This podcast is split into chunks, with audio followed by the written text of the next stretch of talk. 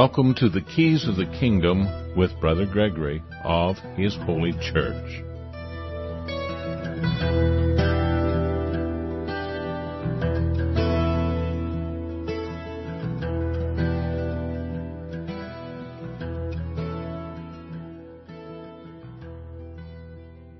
Well, welcome to Keys of the Kingdom. I'm Brother Gregory, and again, we're going to be talking about the Kingdom of God. And the Kingdom of God operates in a realm of truth. And what is the truth? It seems to be very difficult to find out what is the truth today because everybody seems to have an opinion and of course uh, we've heard over the last 10, 15 years, maybe 25 years by now, uh, that uh, truth is supposedly subjective. You know, you can have your truth and I can have my truth and doesn't really seem to be accepted in the minds of many people that there is a truth. Truth is reality. And so it's often our job to find out what the truth is, to seek it out, to find the whole truth, as Patrick Henry said, and provide for it. And uh, that doesn't seem to be as popular as uh, it once was with some people anyway. I think always there's been a number of people that just don't want to hear the truth. They don't want to know the truth. And, uh, but it seems to be uh, more pervasive now than almost any other time in my history, which uh, spans, uh, almost three quarters of a century. I've uh, been watching news media from the beginning, and there's always been a liberal press and a conservative press, and you know, there's always been bias in the press uh, back uh, when with newsprint or then eventually radio and then eventually TV. You always see a certain bias nature in some of the people who are supposedly giving you the news, and. Uh, the truth is, is I've never seen it more radicalized than today. So extreme that uh, it isn't liberal media, it's leftist media. And uh, conservatives don't seem to know how to deal with it. And I think part of that is because the conservatives haven't always been in love with truth either.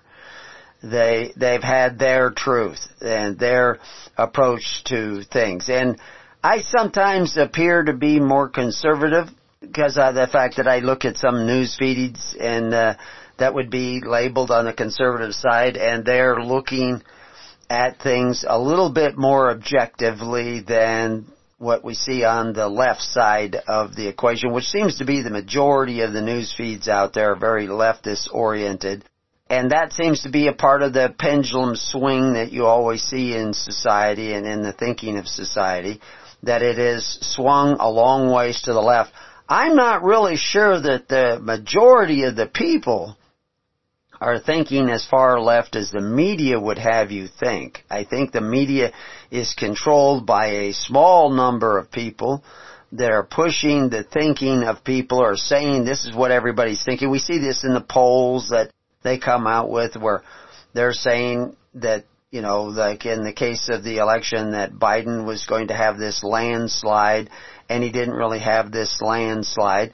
It appears, according to some, that he's won the election in the United States, while others think that there has been cheating going on. And of course there is cheating every year. There are people who, you know, dead people who vote every year. This is, this is, if you go back, if you have a memory for reports that have gone on in the past, and not fall prey to the repetition of so many medias. There's, there's video out where they show station after station after station, supposedly local stations, all with the exact same phraseology. Somebody is writing the script for all these different stations and they're all repeating the exact same phraseology every single report every single day. You have different faces, local reporters, etc., but it's the same exact rhetoric, and we see this on all the different stations. Uh, they have this uh, pattern of uh, announcing what's going on that would not be there if it was actually individual reporting, individual opinions that were giving uh, and being given out. And this has a tendency to have kind of a mind control. I remember years back, uh, I had no TV and I was traveling around. I think I was in uh, places like Boston and uh, working there, and uh, I I went and got a haircut, and then I'd hear everybody talking in that uh, in the the barber shop, and then I also heard people talking in the grocery stores, and they were talking about. Uh, I remember one time it was Roots had come out, a a mini series on uh, a person who was captured as a slave and then his descendants, you know, captured in Africa, came to America was a slave and then his descendants all the way up until, uh, I guess eventually freedom. Uh, Chicken George bought his freedom in the story. Now, everybody was talking about this. Everybody was watching this series and it was, I was realizing that if you had hundreds of millions of Americans all watching the same TV program or talking about the same TV program, that this is actually creating a collective think. And this is just a TV program. And uh, I, I've seen it several other times when I was not watching the media, but just hearing conversations of people that the whole nation could be thinking a certain way or talking about a certain topic because of what was on the media. This is a very powerful thing. And now, with the media having a political opinion, a political uh, framework in which their uh, or agenda or whatever you want to call it, that they're thinking in a particular way, a particular pattern of thought and reaction to events, that you're seeing millions upon millions upon millions of people thinking the way in which the media is controlling the narrative. The narrative in the grocery store, the narrative in the barber shop, the narrative on the street is being controlled by the media, stimulated by the media, manipulated by the media. And there seems to be at least two different medias out there. It seems to be. You have supposedly Fox on one side and most everybody else on the other and a few other alternative medias like, uh, uh, what is it, One News uh, America. Um, they have a conservative viewpoint.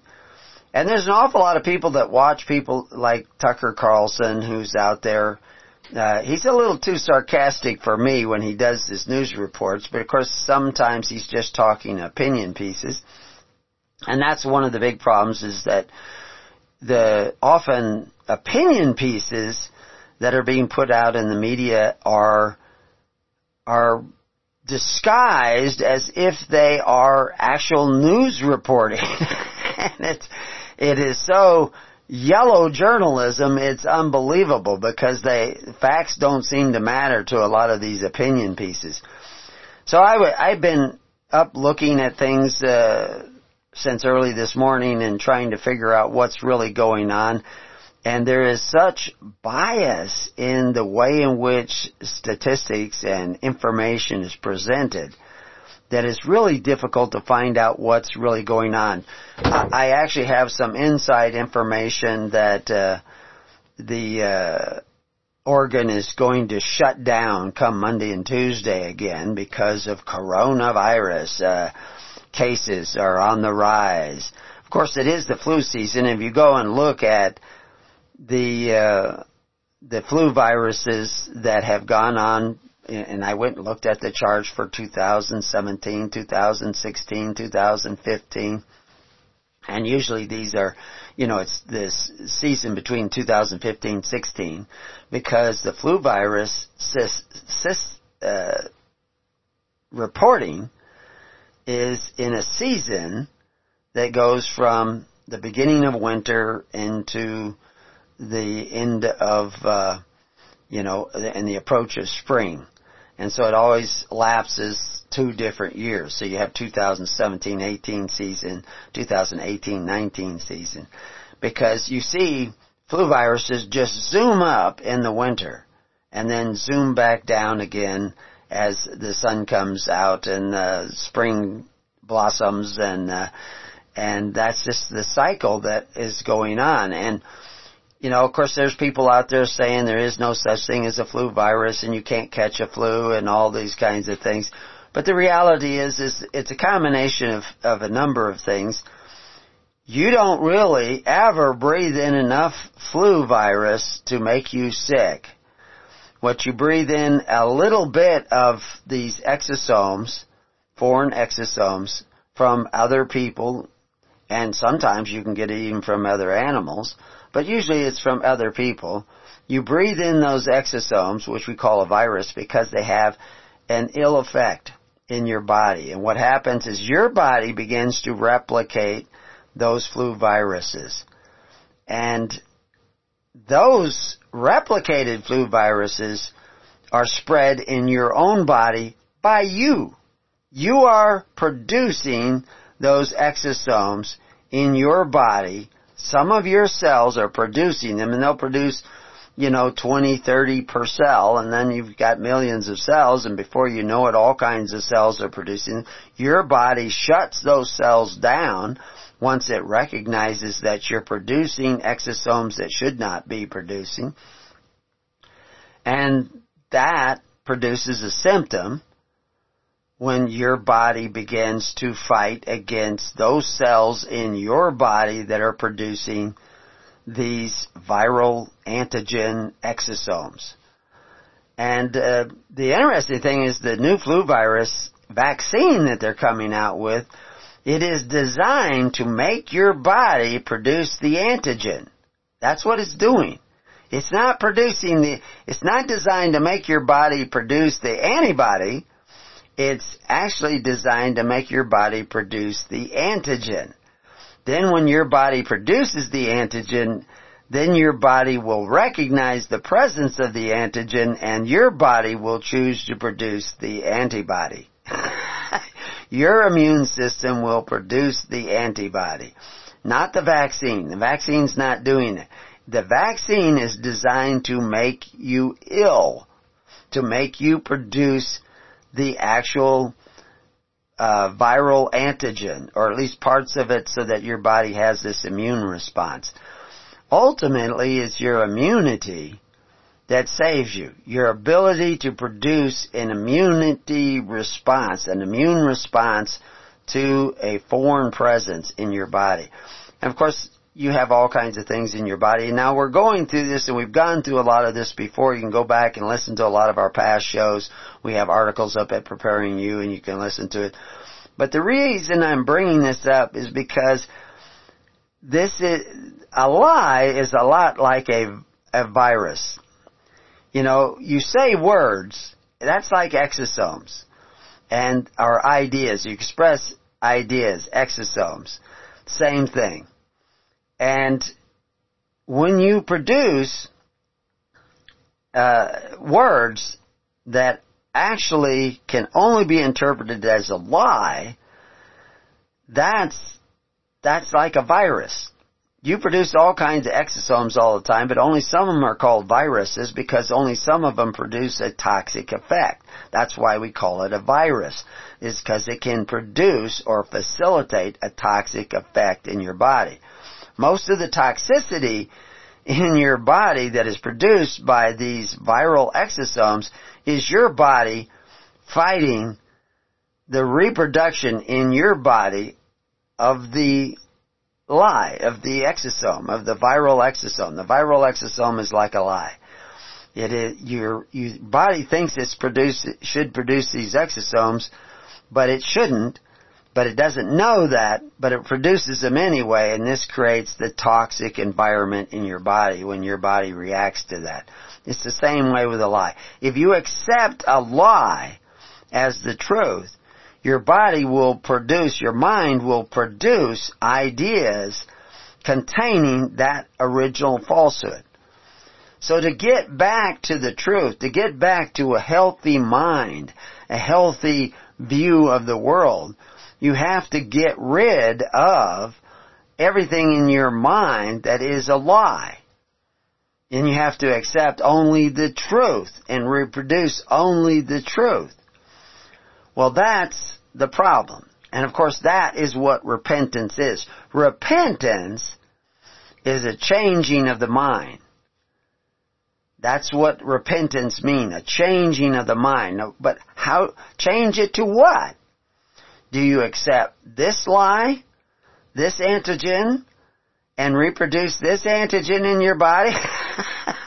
because now, you know, what kills you is not the virus, it's your response to the virus. What kills you is not the lie, but your acceptance of the lie and your response to the lie. And what we see is a lot of people are responding to a lie by accepting the lie instead of rejecting it. And the, one of the reasons they can't reject the lie or have difficulty rejecting the lie is because they already have lies in them, already have confusion in them. They already have chaos in their own minds because they've already accepted some things into their mind as true that just ain't so. It's just not true. And when it comes to Christianity, this is pervasive in the Christian community. You have 40,000 different denominations. You have, you know, like uh, Biden is a, supposedly a Catholic, but pro-abortion. Well, it used to be that abortion was bad in the Catholic Church, but now according to the Pope, it's okay again. And uh, I don't know you know, a lot of people are, it used to be when I was growing up, you know, to a sarcastic remark was, uh, when somebody asked if something was true and they said, is the Pope Catholic? Because obviously the Pope was Catholic. Well now we can't say that anymore because we're not sure the Pope is Catholic. Uh, at least based on past theologies of Catholicism because now he is saying all kinds of things that are contradictory to what previous popes have said. And if popes are supposedly speaking ex cathedra, you know, without, you know, that they can't be wrong, well, how can this one say something absolutely opposite of what previous popes have said? Unless truth is relative. But of course, truth is not relative. Truth is reality. Truth is truth. And of course we've accepted, or at least a lot of people have accepted, that truth is relative. You can have your truth, I can have my truth, we can all have different truths. No, there is one truth. It's objective. It's up to us to have and search out what that truth is. Like I say, I can have my opinion of what the truth is. And you can have your opinion of what the truth is. But by the mere definition of the word God, God's opinion of the truth is truth. God, this is why we're saying, I am the truth. That is the truth. It isn't, it isn't a matter of opinion. You have to be one with that truth. And of course, most of us are not one with the truth. But that's partly why we're here on this earth is to pursue that truth and to find out what that truth is. And, and as an example, we have a lot of different people in the world today making all kinds of claims that uh, this is true and that is true. And how do you know who to believe? What what is really going on? I, I saw a report, and I shared it on the network just uh, as the program was uh, about to start, and it was this Dr. Shiva, who has been pretty much an anti-vaxxer and running for some sort of congressional position in Massachusetts, I think. But he's a scientist and a mathematician, and he's got just a scad number of degrees. I can't even count how many degrees he has. He's a pretty smart guy. Being smart doesn't mean you're right, but he does have, you know, uh, an active uh, intellect and knows a lot of things. And he says there was voter fraud, not because dead people voted, which dead people vote every year, and probably more dead people voted this year because they sent out all these ballots. Uh, and normally you have to request a ballot And usually dead people don't request a ballot. So what's happening is ballots are showing up in homes where somebody is dead and somebody is filling it out and sending it anyway. Uh, or, or, or something is happening because some of these people have been dead for years and years and years and have voted. How in the world did they do that? And of course people are out there trying to gather up as many, uh, dishonest people are trying to gather up as many, uh, uh, voting um, sheets as they can and fill them out and forge the signature and send them in.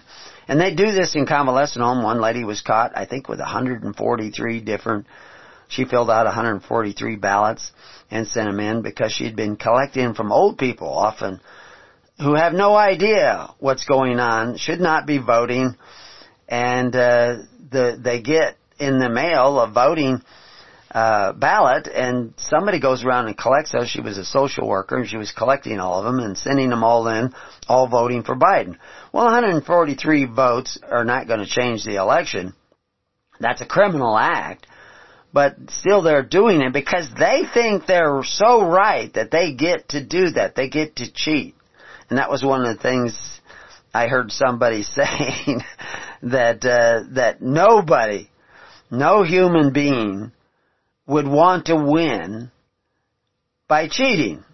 No decent human being. They qualified that. No decent human being. Well, evidently there's a lot of not decent human beings out there because there's a lot of people who want to cheat. Was it enough to change the outcome of the election? Difficult to say at this point. But Dr. Shiva, along with uh, Benny Smith and Phil Evans, who were kind of worked as a team on this, they say that the voter machines, which are used all over the the state, uh, a lot of states, uh, they were looking mostly at Michigan, are producing fraudulent outcomes. They are miscounting the votes. And they are doing it because there's an actual feature in the software that allows them to add votes to one candidate and take away votes from the other candidate. And they say this is going on in Michigan. And they looked at a number of counties and they grafted these things and it appears, based on their argument, and I send out the video to the local networks, um, that there was some sort of shenanigans going on in the way in which they're counting the vote. But again, if we have this memory this is, there's been testimony in front of, uh, different government boards and, and Congress time and time again that the software that they're using in these voting systems is subject to manipulation. It's in the software itself, there is a way in which you can manipulate the outcome that is not a real count. Now there's ways to protect against this and they they go over this, and it would be easily able to manipulate or put into place protections, but they don't seem to want to do that. But really, what's the truth about everything? And we're just going to look at this a little bit more and then we'll go on to other issues when we come back to Keys of the Kingdom.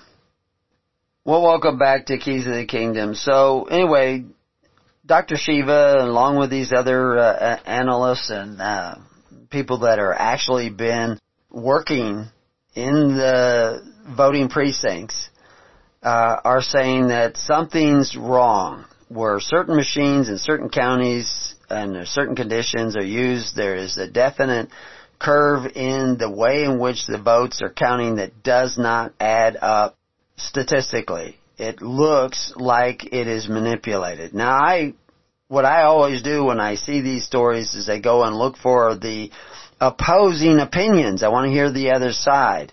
And of course there is fact checkers out there giving the other side and I looked at what they had to say too. They didn't make as much sense, tell you the truth, but I'm not an expert in these fields. It starts to go over my head even, uh, a little bit but it's definitely suspicious and uh, it bears looking into. But the interesting thing is there is an easy solution to guarding against any manipulation of the data in these machines. The fact checkers never addressed that. They didn't go to where you could be able to check and see if the machines are actually manipulating the account. And the way it, the machines operate is they generate with everybody who goes into the machine and votes, they generate an image of that voter's ballot. And then that ballot image is read by the machine and then calculates the, the vote and sends that on as a statistical uh, a numerical value. According to the law, they have to retain that image for 22 months. Uh, th- that is the way the factory setting comes in the machines to retain that image. And we're talking a digital image. It's no storage space problem or anything like that. It's not like stacks of paper that could create fire hazards. It's easy. It just automatically saves it and stores it for 22 months. So that if there's a recount, you can go back and, and look at those images and see if the numbers of those ballots and the votes that were on those ballots count up with the uh, votes that are, you know, the tallies that are created by the software. And it would be easy to check. And that's of course why the factory setting is that those images are retained. Somebody has gone in, somebody in the voting counting machinery of the state has gone in and changed that setting. Not just in one county, in many counties. They've changed it to delete those images of the ballots. So you can't go back and recount. You know, you're entirely dependent upon the generated number of the software. Now, if you looked at the original source code of the software, you would find out whether or not something is uh, something un, untoward is going on. But uh, that will take somebody going in and investigating. But the reality is, evidently, according to what they're saying, is that it's built into the software that you can manipulate the count. That's actually built into the software by changing settings. And of course, like I said, you could check this all out and find out if somebody's manipulated the count within the software if you simply save the images that are produced when somebody goes in and votes with that machinery.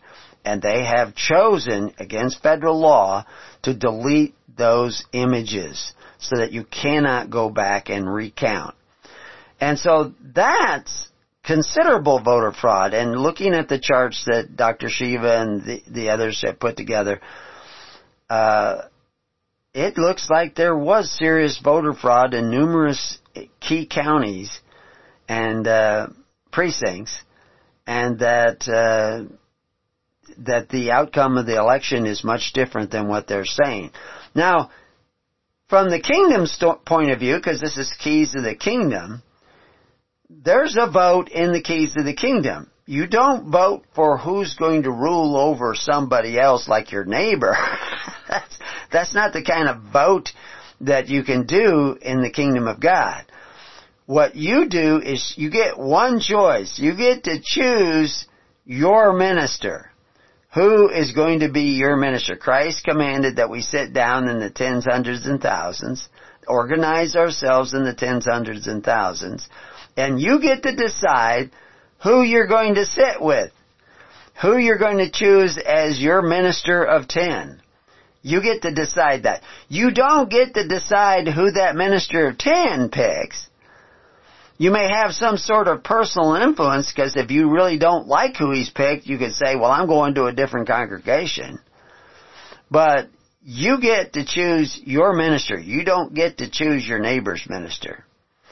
And your minister can't exercise authority one over the other. These are the distinctive differences between Christianity and most other things that are posing as religion is that Christianity ministers do not exercise authority one over the other because that's forbidden by Jesus Christ who was the king and if Christ is your king then you cannot be looking for ministers to exercise authority one over the other. Most of voting for elected offices in the United States is looking for somebody who can exercise authority one over the other. In Christianity, that would be not what you would be doing. Now, am I saying that Christians can't vote? No, Christians can vote. I don't have any authority to tell you you can't vote. And I know there are many Christians or people who are seeking Christianity, following Christ, who are voting in self-defense. They're trying to elect somebody who will not exercise authority over their neighbor, who will not force their neighbor to contribute more and more, uh, who are tr- trying to set their neighbors free. And uh, so I, that self-defense voting is fine with me if that's what you want to do. I don't have any authority to tell you to do it either way. I can just preach the gospel of the kingdom. But in the gospel of the kingdom, the point is, is you have a vote. You get to vote for one individual for yourself. You get to choose the minister that will be your public servant in the kingdom of God. He's going to be a part of that process that we call a daily ministration. The daily ministration of the early Christian church took care of all social welfare locally and abroad.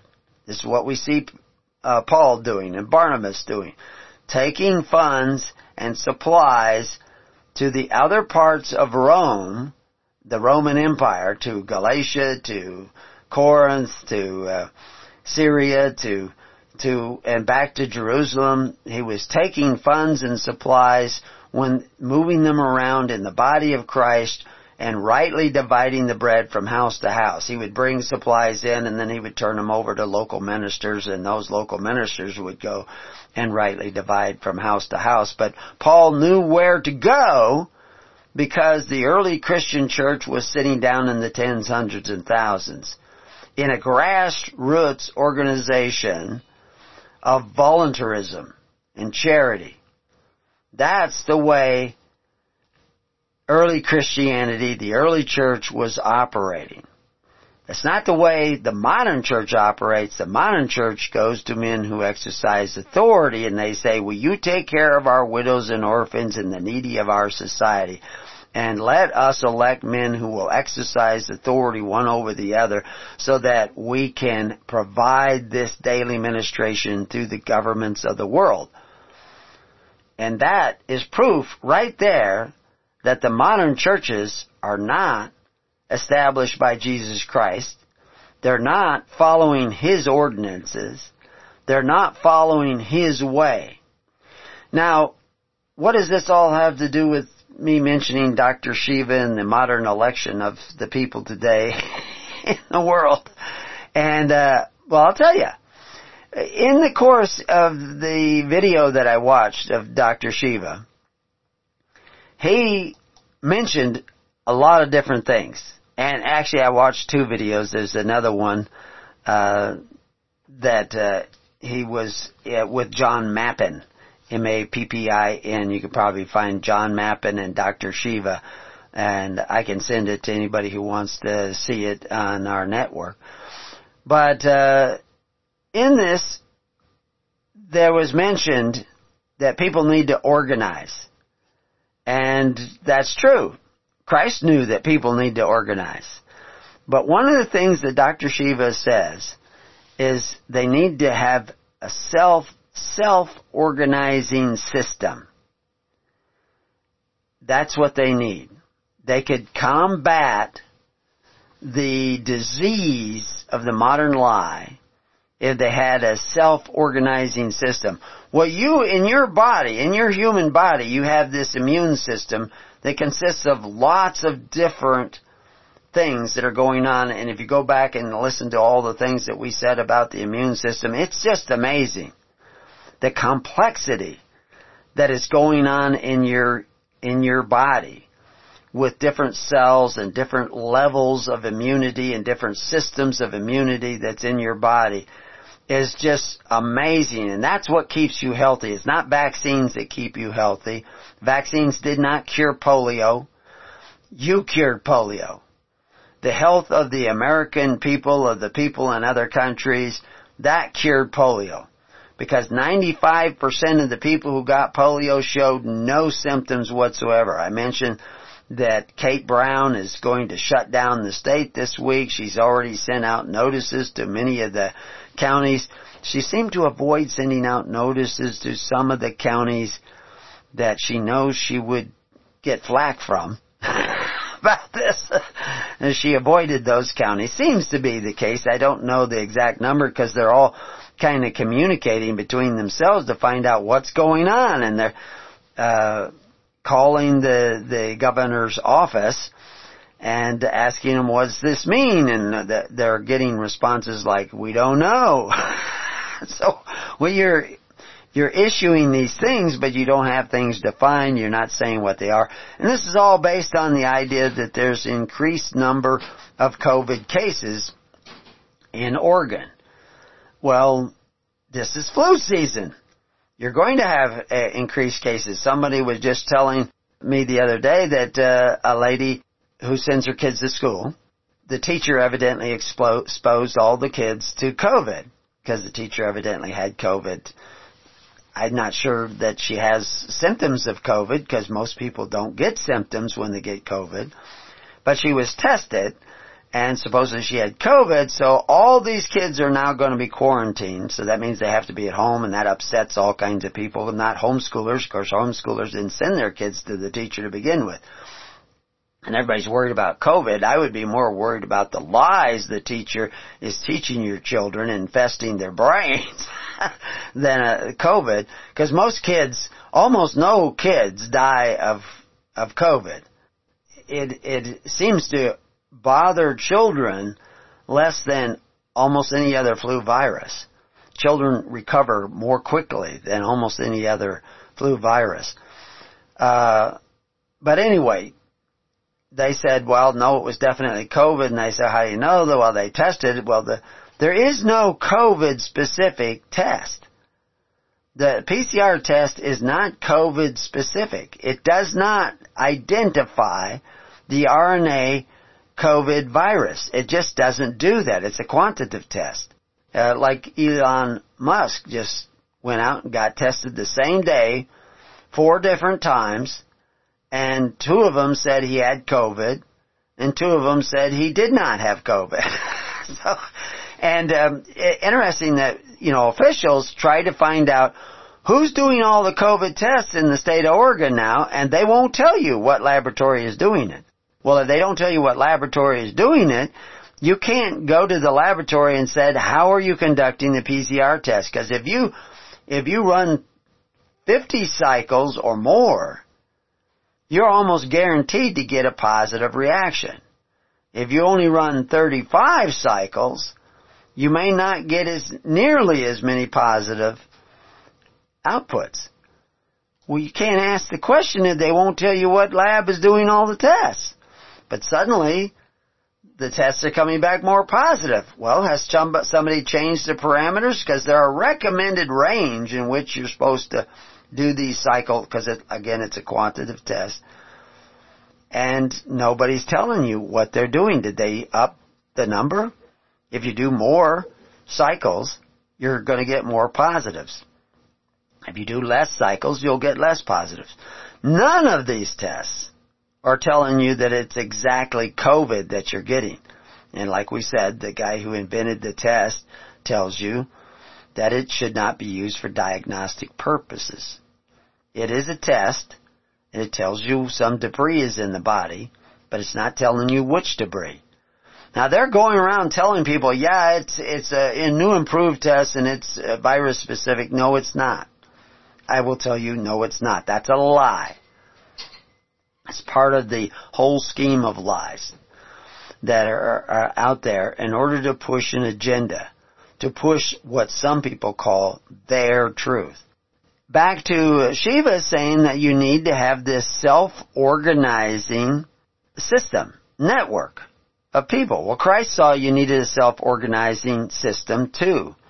If you were going to live in the world but not of the world. If you were going to survive what was coming, in the Roman Empire, the decline and fall of the Roman Empire, you needed this self-organizing system.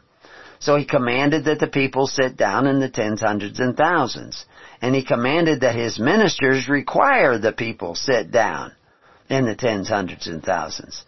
For what purpose? Well, for a variety of purposes, but immediate purpose is where the self-organizing comes from. You have to have this immediate need to self-organize. What do you have an election every four years or in some places every two years? That's not going to keep you organized. You need to have something that daily firms up the organization of the people. And that's what Christ was creating. That was what was unique to Christianity. Everybody else was setting up systems that based on force. We all sign up and somebody forces us to contribute to take care of the widows and orphans and needy of society. Christ said, no, you do it by charity. The difference between Christ and everybody else is that Christ was doing it by charity, everybody else was doing it by force. Now some people say that the difference between Christianity and all the other churches or religions is that Christianity believes in the Trinity or believes in water baptism or believes in Jesus was God and that they're, you know, whatever. Now the difference between Christianity, the followers of Christ, and everybody else is that the followers of Christ took care of the needy of their society through faith, hope, and charity. And everybody else, all the other public religions, all the other systems like the Pharisees had set up, took care of the needy of their society through force. And with that force came fear because there had to be a penalty if you didn't abide by what they commanded you to do. And fealty. Because when you signed up, you subjected yourself to the uh, parens patriae of the state, or because most of the churches out then they, they had other private religions at the time of Jesus Christ. Private religion was, which is what Christianity was. It was a private religion. It was separate from the world. It wasn't regulated by the world. And the world there, the specific word they're using when they're saying separate from the world means constitutional order and system of government. All the other systems of welfare that were being run through Rome and through the Pharisees were run through government financed temples.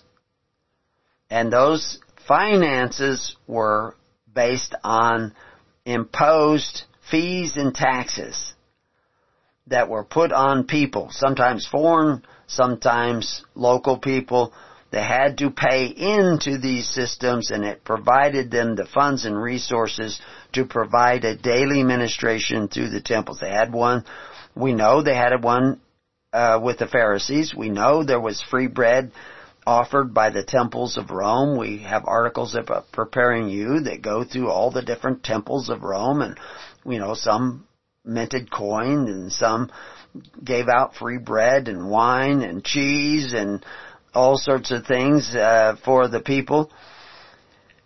And that free bread was administered through those public temples of Rome that were supported by government money collected from the people in the form of taxes. And the Pharisees had set up a similar system with Herod where you signed up and you had to pay in. But you got these benefits, and we see the blind man's parents refusing to say anything about Christ because they knew if they accepted Christ they would be cast out of that system. And they did not want to be cast out of that system. But the blind man said, I have to profess him. I didn't see and now I see. And that's what you need to do. You need to see. Because right now people are blinded to the fact that they think it's okay to covet your neighbor's goods through the agency of men who exercise authority. That separates you from Christ. That will make you blind so you cannot see the real solutions. And the reason I mentioned Dr. Shiva is that he said that we need to be in a self-organizing network of people. The only way we can combat this corruption. Now he doesn't see other things. I'm sure there's things I don't see. But he sees that he doesn't say that we just need to be organized. We need to be self-organizing. And this was in response to a state, statement I think was made by uh, John Mappin that we need to choose the right leaders because that's the key. Well, yeah, you could say that as long as you don't mean leader in the sense of ruler. Christ was a leader but he wasn't a ruler. He did not rule over men. He ruled over uh, uh, the wind, and he ruled over storms, and he ruled over disease, and he ruled over the wicked, and cast out demons. But he did not rule over men. He did tell his disciples and commanded that they make the people sit down in the tens, hundreds, and thousands, something that the modern church doesn't do doesn't need to do it because the modern church goes to men who exercise authority one over the other to provide the daily ministration for their congregation and churches. Even home churches. I've been looking at a lot of home churches groups. They talk about fellowship and small groups of 10 families meeting in homes and that's the way the early church was. Absolutely right. But what they don't see is that the the even though they were in these home churches, how in the tarnations did Paul and Barnabas know to take where to take the funds to help out Christians in other communities? How did they know who to take them to? They just go to Corinth and Galatia or to or to Ephesus and just show up there and say, "Hey, any Christians in town?" No, they knew exactly where to go and who to see and uh, they they had contacts there, and those contacts were connected. They didn't dial up on you know their uh, their cell phones. They didn't uh, Google them. They had their own separate network where they this tens, hundreds, and thousands, where they knew who to contact, and then they said, "Well, what do you need? What do you need? What do you need? What do you need?" And these guys said, "Well, we need this," because they knew already, because they got reports from the other ministers, from the t- ministers of tens and the ministers of those ministers, which is the ministers of hundreds, and the ministers of those ministers, which are the ministers of thousands. They were not dependent upon YouTube, Facebook, is it me, we, or we, me? and uh, Twitter and all these other controlled media uh, situations. I just watched the the movie. Uh, I guess it's called Snowden. Uh, last night, how everybody's cell phone, everybody's telephone call, everybody's computer can be watched by the government, by uh, NSA, I guess. And uh, this was all and I remember way back when this was first coming out, before Snowden even came forward with this. There was rumors around that such a thing was existing and uh, I had a, a local individual here who challenged the uh, senator. He says, "What what about this? Is this true?" And he says, "No, there's no way this can be. This is not true. That's just a conspiracy theory." And then, of course, within weeks or months, anyway, that it came out. No, it is true. They do do. now, here's the question: Have they stopped doing that? Do you have any evidence that they've stopped doing that? Do you know if they've stopped doing that? They could literally shut off the cell phones of anybody. And what I see is very fascinating. If you, once you, the more you step back from the river, the more of the river you can see. The more you get out of the mayhem, the more you can see the process going on.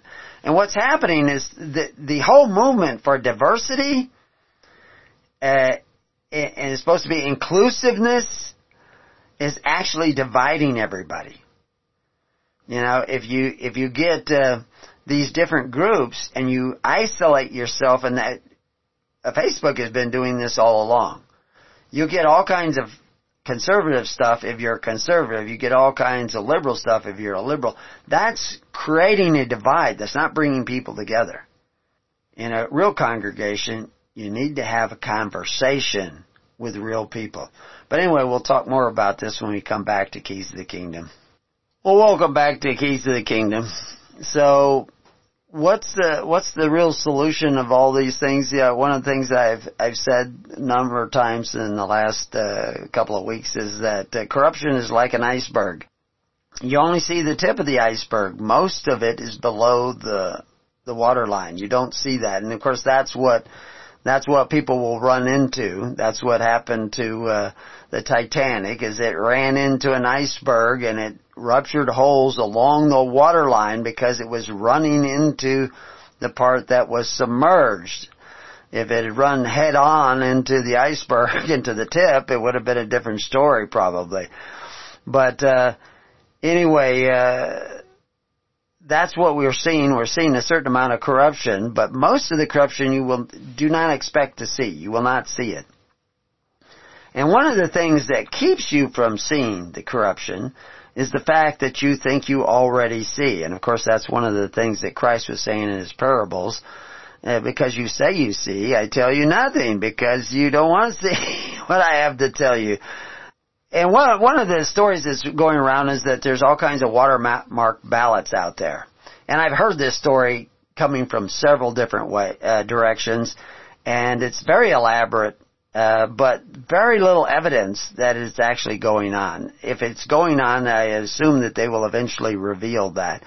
But I don't. I, it it appears to be a totally fabricated story based on what I've seen so far. Nobody can verify this very ambiguous uh, statements uh, concerning the watermark ballots, and this was a sting operation set up by Trump, and that there's all these National Guard guys out there looking for that, and they're going to disqualify. Maybe that's true. Maybe it's not. I don't find any evidence that it's true, but I've seen over the past, and I'm going to keep mentioning this in my long history, I've seen, you know, the White Knights and there was another group, the Dove or something, I can't remember what it was. Uh, and of course now there's QAnon, uh, out there. And these are like the White Knights that are going to save the day. They're going to come up with, and there's a half a dozen other groups that I've seen over the last 40 years, 50 years, that were going to be the salvation of everybody and everybody's counting on them eventually popping up out of the jack in the box and revealing the truth and arresting all the bad guys and everybody is saved by these invisible white knights that are going to come to your rescue. I haven't seen any of these ever come to fruition. if I'm going to keep waiting for them, I'm going to maybe die waiting. I don't think that's the solution. I think the solution again is Christ, sit down in the tens, hundreds of thousands, create that self-organizing system of charity and love for your neighbor, start taking care of one another through that faith, hope, and charity, start weaning yourself off of the addiction of free stuff. Actually, I, I didn't see the whole video. I saw about uh, 15 seconds of it that uh, PragerU, uh, fireside chat, I think probably the most recent one, was starting to talk about this addiction to free stuff. It is more powerful than an addiction to heroin. And, and to some degree that's true, and I don't know all of what he said. I didn't listen to it, didn't have the time. I didn't have the bandwidth to download it. I had too many other things to do. But he's right, and we have a whole article at Preparing You about addiction you can go look up, and probably some audios on those pages that this addiction to free stuff, the addiction also to thinking that you're right already is, is a terrible, terrible addiction. One of the things in the book 1984, which is Hillary Clinton's favorite book, somebody asked me, how do you know that's Hillary Clinton's favorite book? And I said, I heard her say that it's their favorite book. I said, I didn't read it. She, I saw it coming out of her own lips my favorite book was 1984 by George Orwell.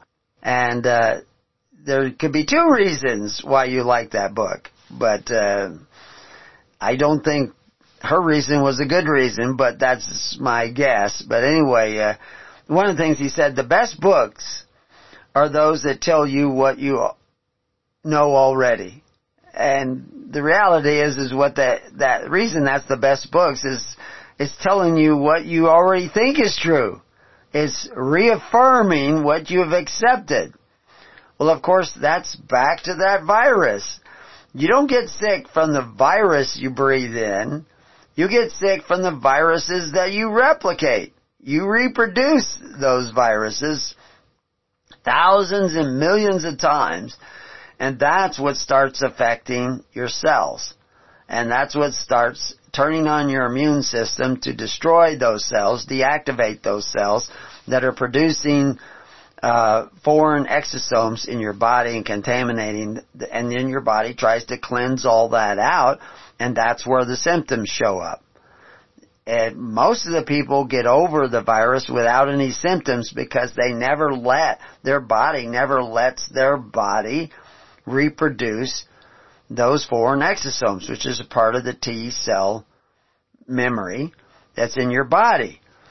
You have a memory where you have had any coronavirus that is similar to the COVID, your body will retain a memory that says don't reproduce that. It will be in every single cell in your body because your body is a self-organizing system.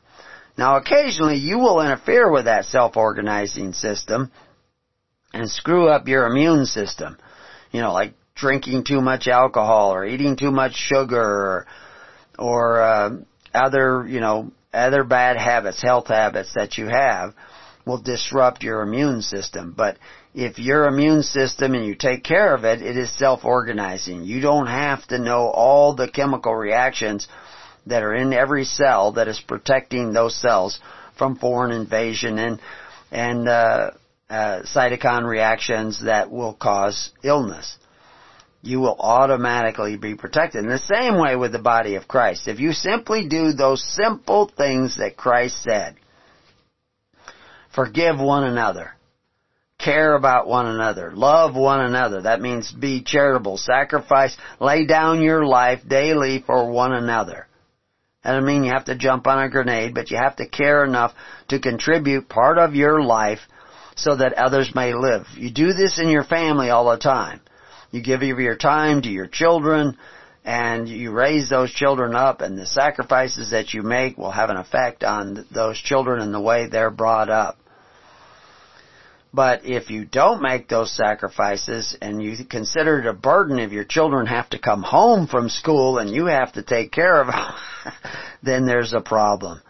You're not as self-sacrificing as you should be. But depending on, back to that book 1984, in 1984, you know, the guy goes and tries to join the underground or to fight this resistance and everything, and then eventually he finds out that the resistance was created by the government in order to kind of capture all those people that do want to resist, do want to resist that boot of tyranny forever and ever and ever. And so if you are going to really want to control the people, you would create all kinds of conspiracies that make the people think that somebody else is fixing this. Somebody else has got watermark paper, somebody else has got you know, the white knights are making a list and they're going to arrest all these bad guys and they're going to uh, drain the swamp. And while they're doing that, you're counting on them draining the swamp. Instead of doing what you need to do, which is what Christ said and even, even Dr. Shiva said, is you need to create a self-organizing system based on he didn't say this, Christ did, faith, hope, and charity. Where you just start taking care of one another through, through that system of charity and love, rather than a system of force and fear. If you want to be free, you have to create that system. I heard somebody say that, I'm willing to do anything. I'm willing to do anything to guarantee my freedom. I thought, well, you're a loser. Now, of course, now he didn't think that way, I'm sure, but, uh, and I didn't say anything to him, but if you just want to secure your freedom, you're not thinking like Christ. Christ didn't come to secure his life. He came to lay down his life to secure life for others. This is what, this is, God designed the family and that's what the family does all the time. The parents lay down their life daily so that their children might live. And that their children might have life. Today we have a large movement, millions upon millions upon millions of people worldwide who want to lay down the life of their children so that they can have more freedom and life for themselves. That is Antichrist. I, I want to abort my child because it's an inconvenience and I might not be able to get as much stuff if I have to raise this child and I do not want to share my life with this child. So th- these are opposing forces and of course there's a lot of room in between those two extremes of laying down your life for others and laying others' lives down for you. Because see, Social Security, government welfare, it's all about making your neighbor lay down his life so that you can have more stuff better schools, freer schools, uh, maybe a swimming pool in your school, a swimming pool in your community. You want grass growing on your your grandfather's grave, so you're going to put it on the tax rolls, and you're going to get the government to force your neighbor to contribute to what you want. That's antichrist. And yet we have lots of churches who say that's okay. Lots of pastors who say that's okay. Lots of reverends and ministers who say it's okay to cover your neighbor's goods as long as you do it through government. We just have to believe in Christ. If you believe that, you don't believe in Christ. If you believe it's okay to force your neighbor to contribute to your welfare, you do not believe in Christ. You are under a strong delusion. We have an article up on that. Anyway, before we go too far, I, am going to be on a live, supposedly, if all the, we can work out all the kinks, a live interview, uh, come Tuesday night. You join the network to find out more details, and we'll send you the link to it. But, uh, we're going to be on, I'm going to be on that live interview and we'll see how that goes and if it goes well enough, maybe we'll move more in that direction. But anyway, uh, uh, like I said, join the network at preparing you at hisholychurch.org and, and you get more information on that. And, uh, but anyway, back to this 1984, George Orwell. He said, we shall meet in a place where there is no darkness. That's true. And it's part of that, you know, the, the same idea that people want to read books that tell them what they already believe is true, is true. That's creating darkness.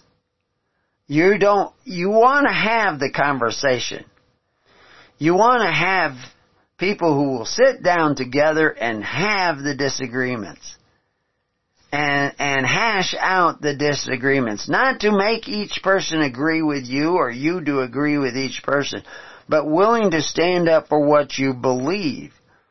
But if you don't believe the basics of Jesus Christ, forgiveness, charity, which includes love for one another, like I said, the only place he had a command was he commanded that the people organize themselves in the tens, hundreds, and thousands. And he required that his disciples, his trained up ministers, require that the people sit down in the tens, hundreds, and thousands. This made Christianity distinct because they were creating a social welfare system that operated by faith, hope, and charity. That's what made John the Baptist distinct. Everybody else was doing it by force, but John the Baptist said no. If you have extra, share with those who do not have enough. You get to decide how to do that. And in order to do it practically, you have to pick a minister of 10 families. and those ten families give to him to help that redistribution, not simply in their home church, but like we see Paul and Barnabas doing all over the world. Because all the Christians were not looking to the welfare of the world, the the the free stuff of the world because they knew that the free stuff of the world was provided by men who exercise authority one over the other and borrow against the future of their children and curse their children, which is why Peter said, through covetous practices, you would become merchandise and you would curse your children. That's a done deal already. And I don't care who you vote for, that's not going to change unless you change your thinking, which is what repentance is all about. You have to realize that that is not okay. You have to turn around your thinking and start replicating the ways of Christ in your heart and in your mind. The real Christ, not the fake Christ that is preached in most churches. The real Christ of faith, hope, and charity. One of the things he also said in George Orwell is, who controls the past controls the future. Who controls the present controls the past. Uh, that's just a counter of the old saying that uh, if you want to, you know, if you want to know the future, study the past. But you have to study the past as if you really want to know the past. What the modern media is trying to help you do is to make America forget again. Like I said, that this idea of voter fraud and machinery has been put forth in uh, in the in the software has been put forth by software writers for years. The media just not telling you. And if you don't see that eventually come up in Mayor Giuliani's uh, uh, fight for uh, election honesty, if he doesn't bring that up eventually, then he's a fraud too. Because that that's a key element. That should be brought up right away. Because that's a real possibility, and there's a lot of evidence that that is actually going on. Uh, yeah, most of the guys that I saw arguing against Dr. Shiva's conclusion and, and his other team's conclusions never touched some of the evidence that they were presenting. If, if only the stuff they talked about was the only evidence that they presented, well, yeah, they might have a case. But the, that's what they do is they don't they don't look at the whole truth. They pick at bits and pieces of it. And they do it in a very controlling sort of way. So one of the other things George Orwell said is war is peace, freedom is slavery, ignorance is strength. And uh, of course, all those are absolutely the opposite of truth. War is not peace. freedom is not slavery uh, slavery is freedom from responsibility, uh, the re- natural responsibilities.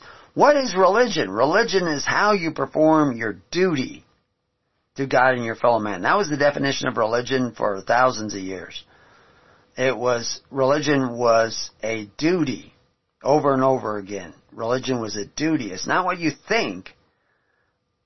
It's, it's the performance of that duty to God and your fellow man. Instead of taking care of your fellow man like John the Baptist said, you take care of your fellow man like Jesus said not to do. You do it with men who exercise authority.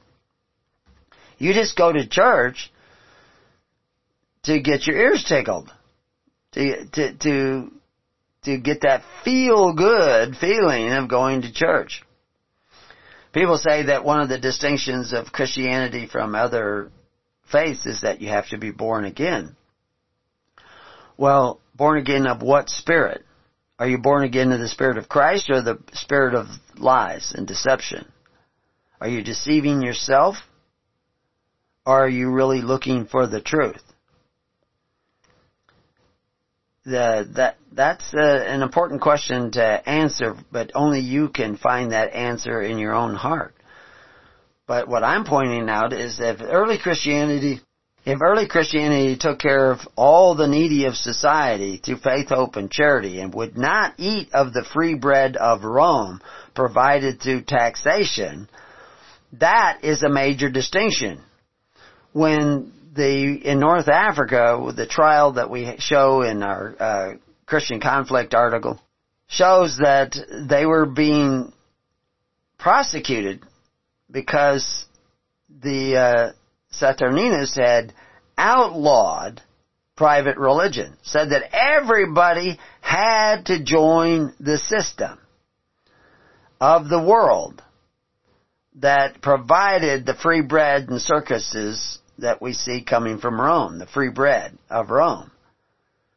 And Christians would not join that because Christ said you are not to be like the governments of the Gentiles who call themselves benefactors but exercise authority. I mean, they knew that those public religion systems, like Social Security is today, operated by force and by borrowing money against the future of your children. They knew, and if you can watch the news and find that out, that it's based on forced offerings. Christ said that your organized natural network of Christians had to be organized by free will offerings, same as John the Baptist. But you've opted for the forced offering benefits. Those are called the wages of unrighteousness. And so, if you think that's okay, you're not born of the Spirit of Christ. Because Christ said that's not okay. You don't really believe in Christ if you think that's okay. It's not okay. You have to think like Christ. It's not enough just to think differently. You have to repent and think like Christ, which is why he says repent, think differently, seek the kingdom of God, the government of God, that operates by faith, hope, and charity. Seek that government. And the righteousness of God. It is not righteous to covet your neighbor's goods. It is only righteous to do it according to the leading of the Holy Spirit. If you haven't accepted, or if you have accepted that it's okay to covet your neighbor's goods to the agency of government through forcing your neighbor to contribute to your welfare so you can have free schools and free health care and take care of my parents, which you're supposed to be doing, if you think that's okay, then you're not born of the Spirit of Christ. That's another spirit. So you have to go back to the beginning back to the whole truth of the gospel of the kingdom. That's what it was called, the gospel of the kingdom. The gospel of the government of God that operates by faith, hope, and charity. Then you will be able to create that self-organizing network. But if you think you're just going to join an email group and be in a self-organizing network, no. It, you, will not sustain the network unless you're making that daily sacrifice so there can be a daily ministration of the needy of society. Now, do you go cold turkey? Uh, or do you wean yourself off from the benefits? Well, many of you aren't even taking very many benefits right now. Maybe you're all working people. Some of you are probably having to take some of those benefits now, but that doesn't mean you can't start seeking the kingdom of God. That's a process word. Striving, that's a process word. Seeking that kingdom of God and the righteousness of God. That's what you should be doing. That is the religious practice of the righteous. Is to, to go back that other way. So what happens when you go back that, then, then you're bottom up. This is why I always say the kingdom of God is elder driven. But it's only elder driven and the Spirit of God is cultivated in the heart of the elder. And that's cultivated by the Holy Spirit, which is your comforter, saying, yeah, I want to go this way. I want to do it this way. I want to do it the way of righteousness of God. I want to organize in this self-organizing system.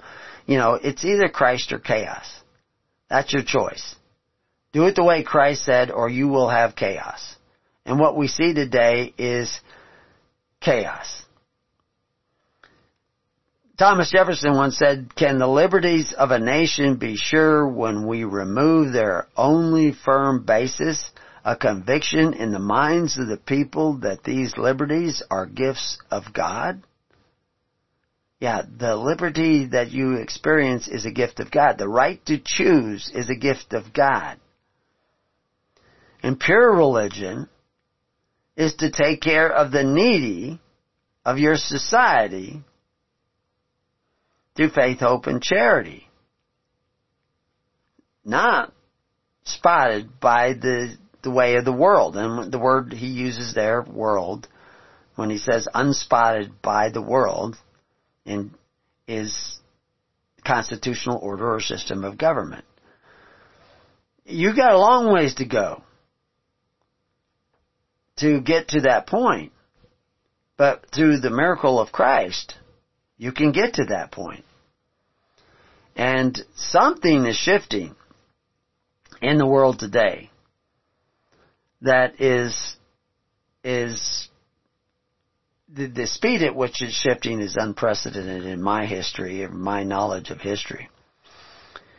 You know, John Adams once said, we have no government armed with power capable of contending with human passions unbridled by morality and religion.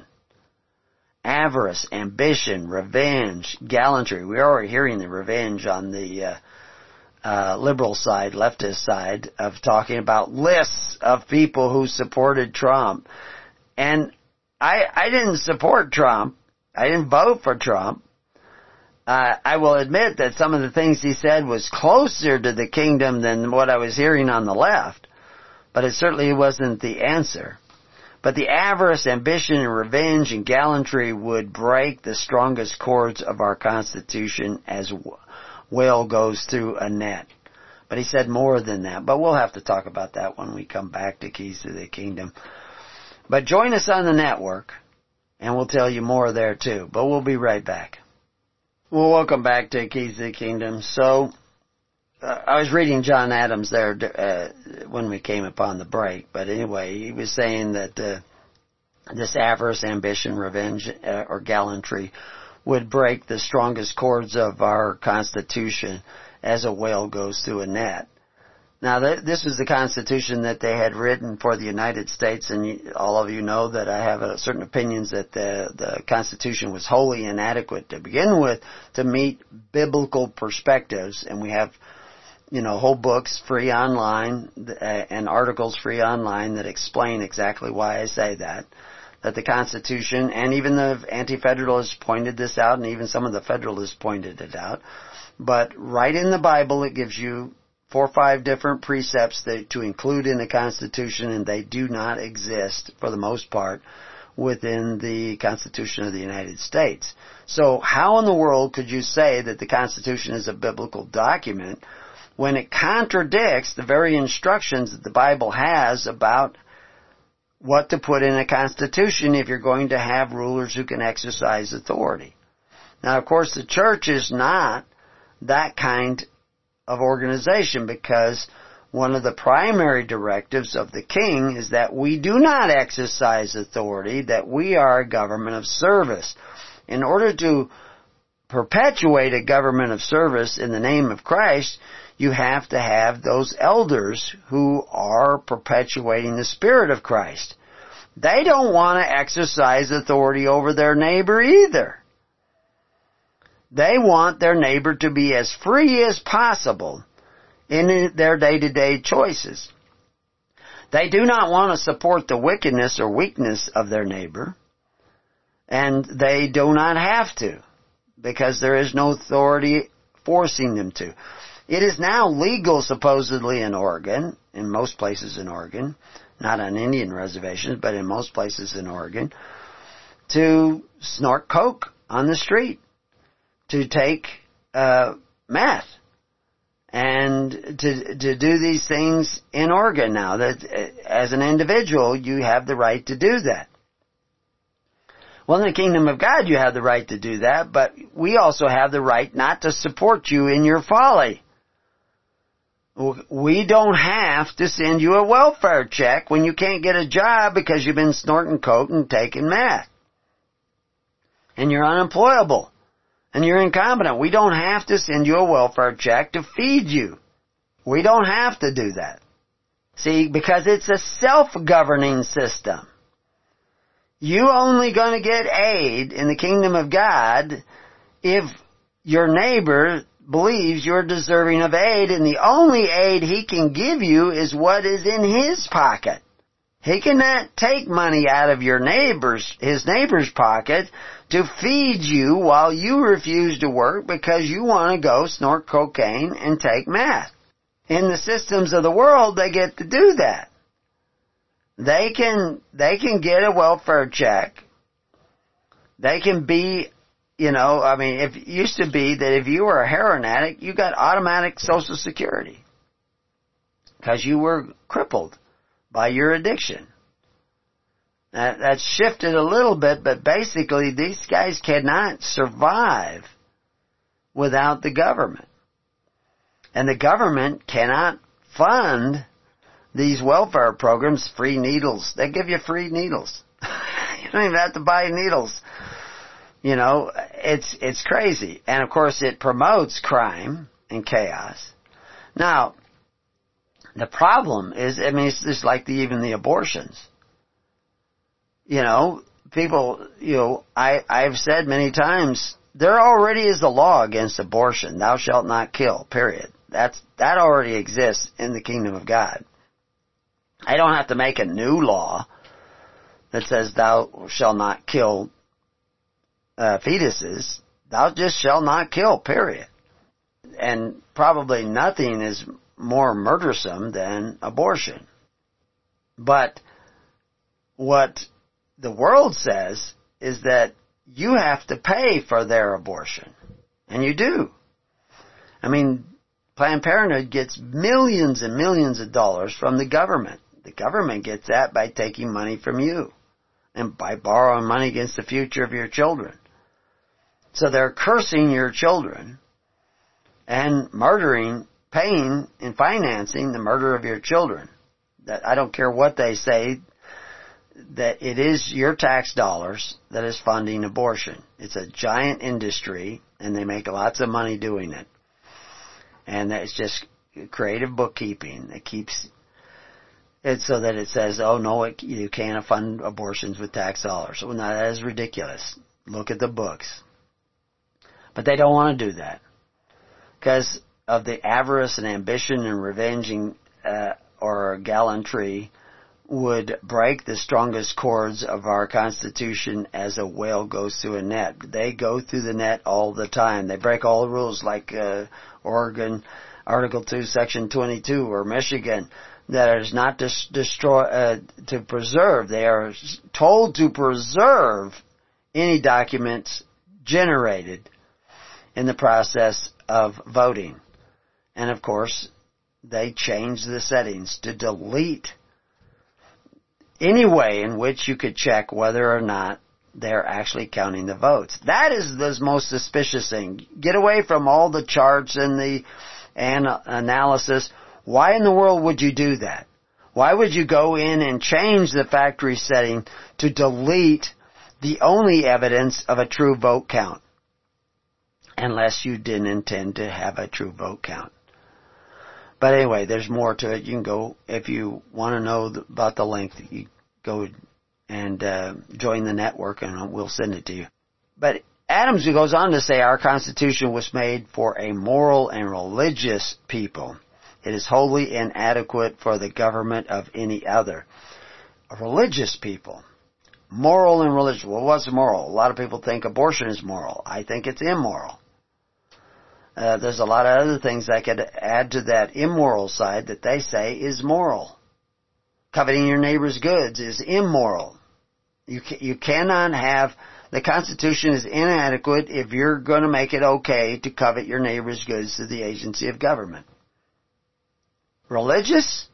Religion is the pious performance of your duty to God and your fellow man. Your duty to your fellow man is to love your neighbor as yourself. In order to do that, you have to take care of your neighbor through charity. It is not charitable to buy a syringe so that guy can shoot up on the street and give him that syringe for free. That's like, you know, giving a fifth of uh, Everclear to an alcoholic and say, well here, take this gift. You just killed him.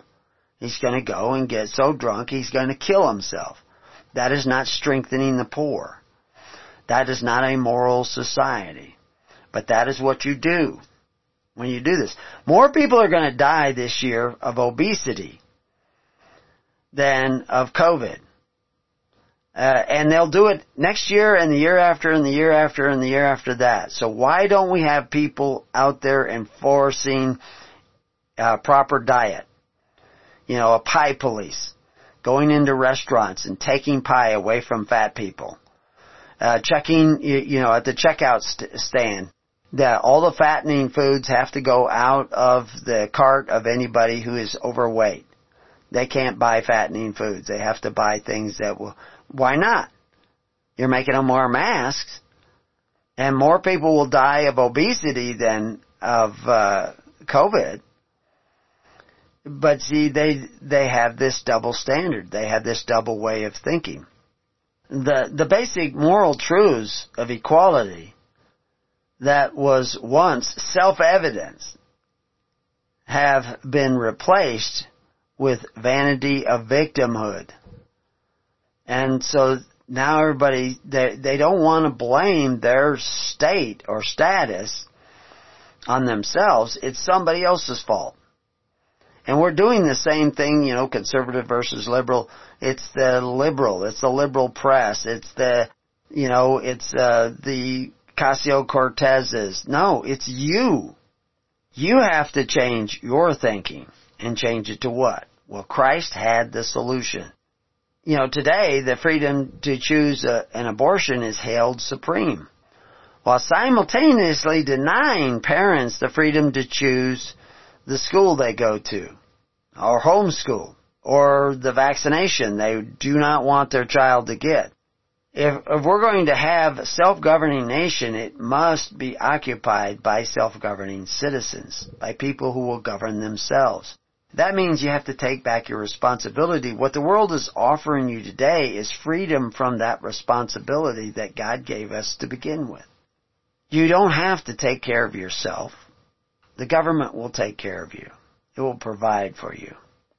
You need to change your thinking, but you need to know what to change it to, and you cannot decide what is good and evil on your own. You, it has to be decided by that Holy Spirit. Well, how do you enlist the power of the Holy Spirit? Because the power of the Holy Spirit listeth where it wills. You have to remember, we shall not meet in the place where there is, uh, we, we shall meet in a place where there is no darkness. In your heart, there is darkness because you do not want to see your part of the problem. You do not want to see your failures, your misconceptions. And one of the greatest misconceptions today, there are many, we can go through a long list of them, is that it's okay to covet your neighbor's goods as long as you do it through men who exercise authority one over the other. And Christ said no. It is okay to separate yourselves out from others and forsake the gathering together. And if you're in a home church and you're gathering together with nine other families, that's great. But if you're not connected with 90 other families doing the same thing, then you're going contrary to what Christ said. Because he said to organize yourselves in these ranks of tens, hundreds, and thousands. And there is no way to create that self-organizing system that Dr. Shiva was talking about. And I could see when, when uh, it was interesting when you see this on video that when he's being asked the question, and I, I believe it was in interview with uh, John Mappin, which was in uh, King Arthur's castle or something like that. I don't know. It was over in England. He's John Mappin's an English guy. Dr. Shiva, the guy suggested that they needed to pick these leaders, but Shiva said, no, you need this self-organizing system. And I've seen other people saying that this is, you know, uh, is the key, is that we need to be this self-organizing people because we have become so dependent upon the media for our facts. you know, Dr. Shiva's uh, team is virtually amateurs in some ways. They have a professional connection now, but uh, but you know, even Snowden, he never even finished high school. He he was just a genius, and there are geniuses amongst us. And unless we have that conversation and meet in that place of light instead of that place of darkness, start seeing the fundamental truths that will allow us to organize in that self-organizing system of righteousness, we have to see our own unrighteousness. We have to see the lies that we have accepted into our being that aren't so. We have to stop reproducing the viral exosomes of our thinking that is contaminating our thinking so that we cannot see the whole truth. And this idea of accepting that what makes a Christian different is the Trinity, or that makes a Christian different is water baptism, or makes a Christian difference is uh, his uh, blind faith in Christ, while at the same time not doing the basics of what Christ said to do, commanded us to do, and commanded us not to do, is hypocrisy. We need to move away from that hypocrisy by admitting the whole truth.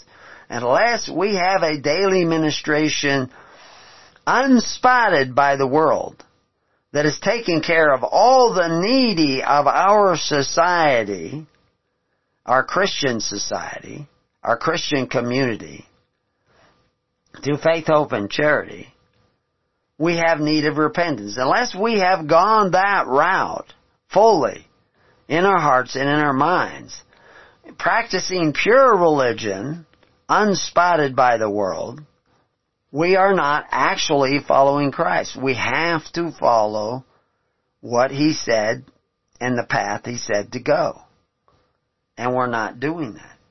Most Christians are not doing that. We are trying to do that. We are seeking to do that if you and the the bonds that are created with such a network will go much deeper than the iceberg of corruption we see poking its head up above the water in our modern times.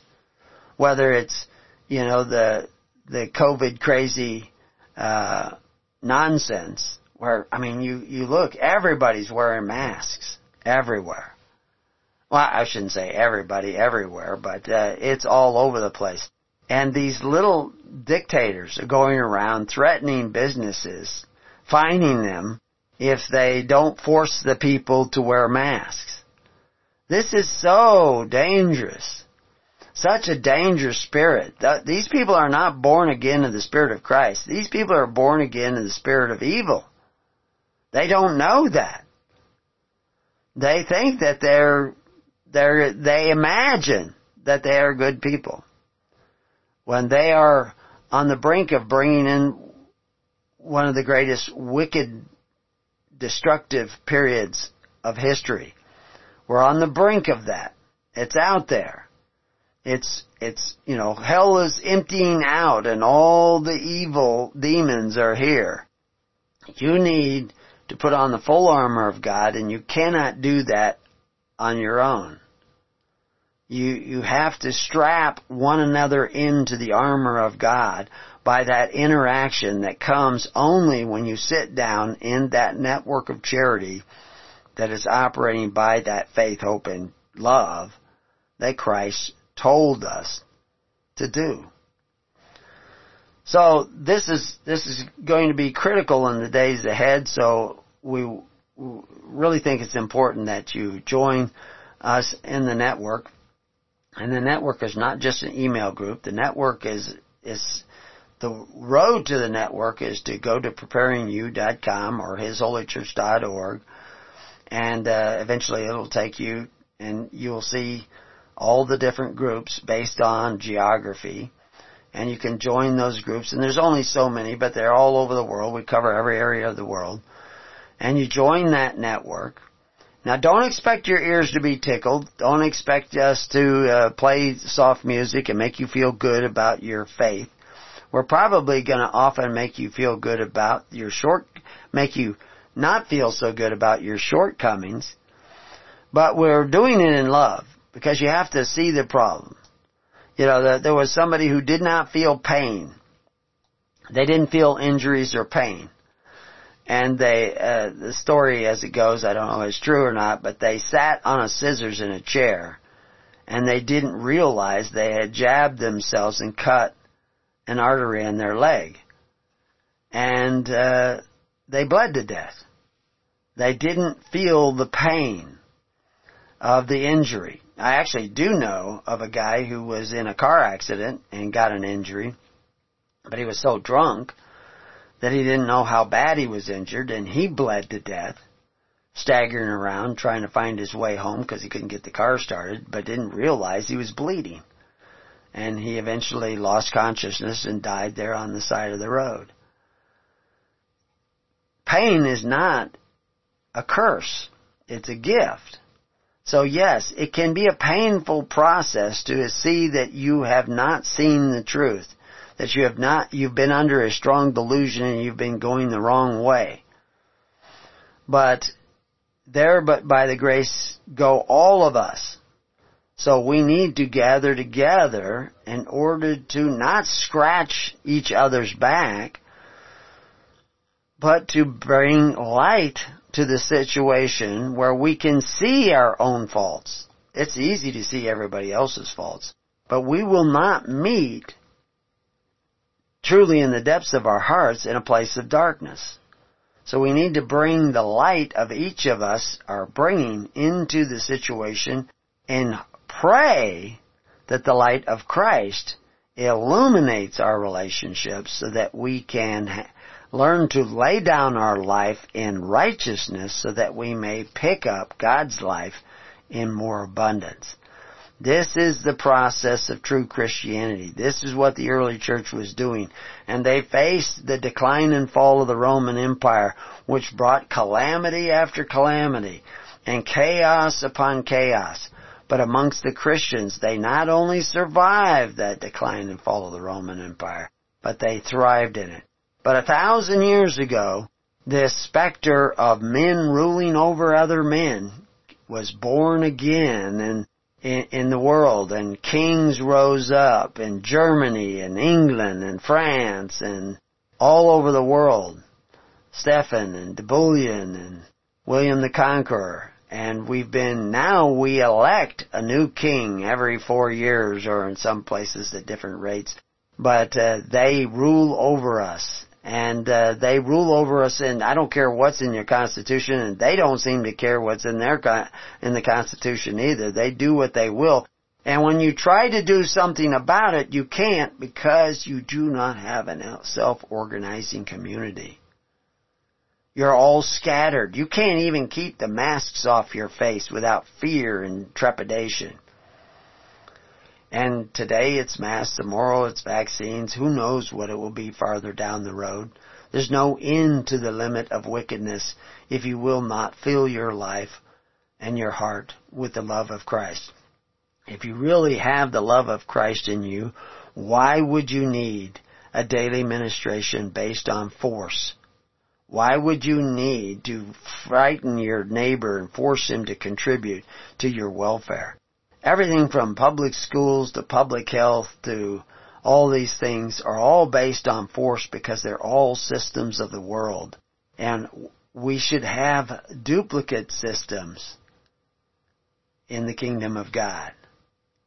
Duplicate in purpose, but not in the manner in which they are implemented because we do it by charity, they do it by force.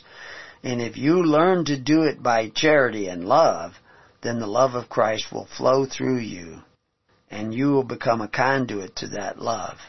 And with that will come more light, more understanding, more truth, more righteousness. So anyway, we've been putting off week after week because of these other things that have been coming up, uh, dealing with uh, uh, the book of Joel, uh, which we will eventually get to if all of you would behave yourselves, start seeing the truth, and start sitting down in the tens, hundreds, and thousands and start taking care of one another through love rather than through force. But anyway, we have a number of other things that are uh, on the horizon that we're going to be working towards. And it's the same thing that all the prophets were working towards was to create this system, this network of love to take care of one another, not following after the ways of Babylon, the ways of Nimrod, the ways of Cain, all the the ways of Pharaoh, the ways of Caesar. They were all based on force. And they all vested power in their leaders so that their leaders became rulers. You cannot be a free society if you take care of one another through force. You can only do it if you're willing to take care of one another through charity, through love. And so people sit in their pews and say, yeah, I love my neighbor, but they send men to their neighbor's house to force them to contribute to the welfare that they desire provided by their governments. And those governments are the governments of the world. And it is simply not um, the meat offering of the kingdom of God. It is not the drink offering of the kingdom of God. In fact, the, the, these systems cut off the Spirit of God, which is what Joel will be talking about. But until then, peace on your house and may God be with you. God bless.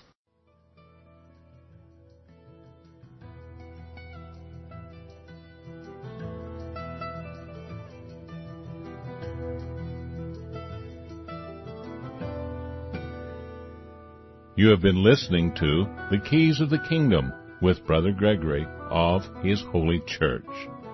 For more information on the educational ministry provided by His Holy Church and Brother Gregory, including services, counseling, lectures, books, and other audio materials, please write to His Church at Summer Lake, Box 10, Summer Lake, Oregon 97640.